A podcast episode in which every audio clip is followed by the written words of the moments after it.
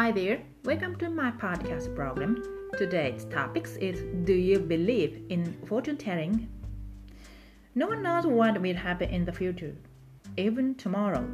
Therefore, people have a tendency to depend on fortune telling. But fortune telling is often wrong. It just tomorrow never knows. So let's get started. 占いって信じますか？私は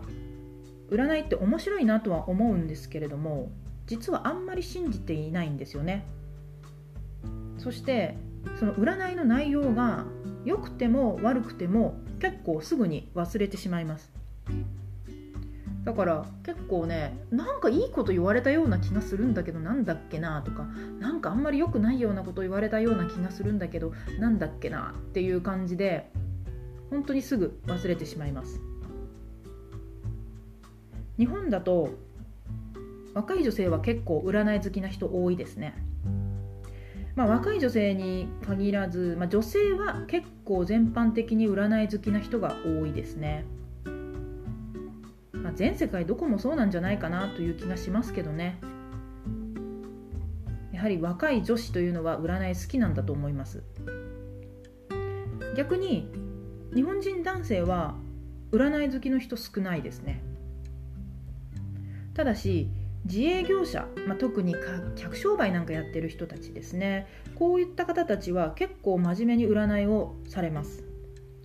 その若い女性が占い好きなんですっていうのとはちょっと趣が異なっていてその商売のためにやれることは全部やるっていうそういう意味で占いをしてますね。だから結構高いお金を払って真面目に占いをしてるんですよ、まあ、ガチというかね真剣度が違いますね。もちろん商売がかかっているんで本当生死がかかってるわけですよね。お店を潰すかそれとも発展させるか。その瀬戸際なのでやっぱり真剣度は違いますよ。でこういった方たちが使ってるのはなんか風水とかが多いみたいですね。例えばどの方角に出店すればいいかとか何月にオープンすればいいかとか今年来年再来年があってその3年のうちどこに出店すると一番儲かるかとかそういうのを風水使って占ってるみたいですね。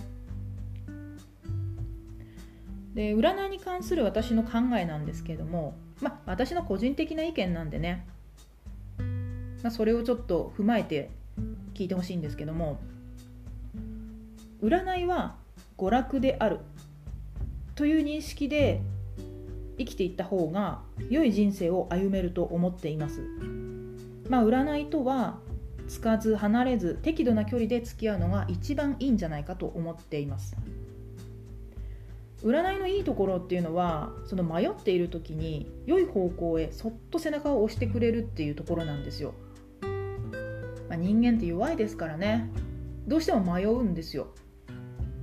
で迷った時にこっちの方がうまくいきますよって言ってもらえるとなんかそれが自信になってよしじゃあこっち行こうっていう風に頑張れるんですよね。こういうのはね占いのいい点だなと思います。で逆に占いの悪いところなんですけども依存症の人を作ってしまうっていうことなんですね、まあ、全部占いに頼ってしまって自分の頭で考えられない人を作ってしまうんですよ。この自分の頭で考えられないっていうのはねとてつもなく不幸なことだと思います。だって自分の人生って自分が主人公なんですよ。自分が主人公になれるってなかなかないんですよ。そのなかなかない貴重な経験を自分で手放してしまうわけですから本当これねもったいないし不幸なことですよ。自分の人生をね自分で制御できなくなるっていうのはね本当にもったいないことだと思います。まあ人生にね意味はないんですよ。でも自分で自分の人生を切り開くことでその意味のない人生に意味を持たせることができるんですよ。でも占い依存になってしまうとその無意味である人生にさらに意味を持たせることすらできなくなってしまうわけですね。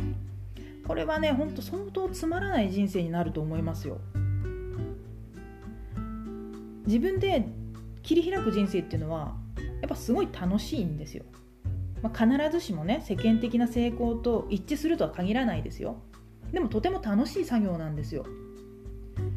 もちろんね外野からいろいろ言われると思いますよ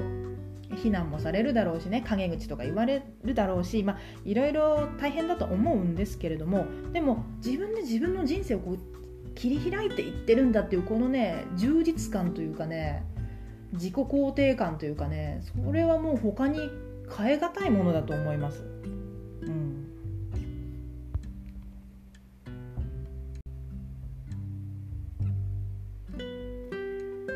で良い占い師っていうのはあなたの応援団になってくれる人ですね。では逆に悪い占い師っていうのはあなたの支配者になろうとする人です。まあこれもねちょっと良し悪しがあるんで一概には言えないところはあるんですけれどもで良い占い師っていうのは決して否定しません。辛抱強く話を聞いてくれます。大体ねあのいろんなことに悩んでる人って話が堂々巡りするんですよ。堂々巡りね。同じことをずっとぐるぐるぐるぐる話してたりするんですよ。だから聞いてる側としてはもういい加減にしろよと。言いたくなることもありますよ。でも良い占い師の人は辛抱強くそれを聞いてくれるんですね。で最悪の状況でも何か何かいい手段がないかっていうのを一緒に考えてくれます。これが良い占い師。で悪い占い師はね叱りつける。断定的な言い方をする。ものを売りつける。この3条件を備えていたら悪い占い師だと思って間違いないと思います。このね叱りつける断定的な言い方をするっていうのは洗脳の手段なんですよ。人間って恐怖を感じると考える力が低下して誰かに従いたくなるんですね、まあ、脳ってそういうふうにできてるんですけどもこうやって叱りつけて、まあ、人間を相手をねこう萎縮させてで断定的な言い方をする。これはこうだ。で最終的にこれを買わないとあんた不幸になるよって言ってこう物を売りつけると、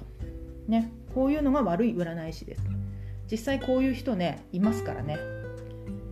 気をつけた方がいいんですよ。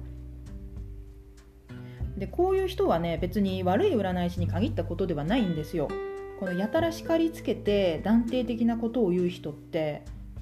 職場とか、まあ、趣味のサークルとかもう教師の先生だったとかねセールスマンとかそういう本当どこにでもいるんですよ。でこういう人に出会ったらすぐ逃げましょう。本当ねまともに相手にすると不幸になります。時間の無駄なんですよ。こういう人たちにね煩わせられるとね本当時間の無駄なんですよ。私実際この洗脳系占い師みたいな人に出会ったことがあるんですね。しかも2人も出会ったんですけどやっぱねこの3つの条件にドンピシャ当てはまってましたね。叱りつける断定的な言い方をするものを売りつけると、まあ、こういう人に出会うと無意識でね多分何か変だなを感じてるはずなんですよ。そういう時はねもう自分の第六感を信じた方がいいと思います。何か変この人なんか変なんか言葉で言い表せないけど何か変だなと思ったらもう逃げた方がいいと思います。でもしこういう洗脳系の占いの人に出会ってまあ占いじゃなくてもね洗脳系の人に出会ってガンガン言われたらちょっと心の中でうるせえよんなこと聞いてねえよってつぶやいてみましょう。これでね一瞬我に返ると思うんですよ。なんで私この人にこんなこと言われなきゃいけないんだろうと。一瞬一瞬でいいんですよ。一瞬こう理性を取り戻したらもうその時点でさっと逃げましょう。占いっていうのは自分の人生を豊かにするために使うものなんですよ。でそれにね振り回されるっていうのは本末転倒です。占いを上手に使って楽しい人生を送りましょう。それでは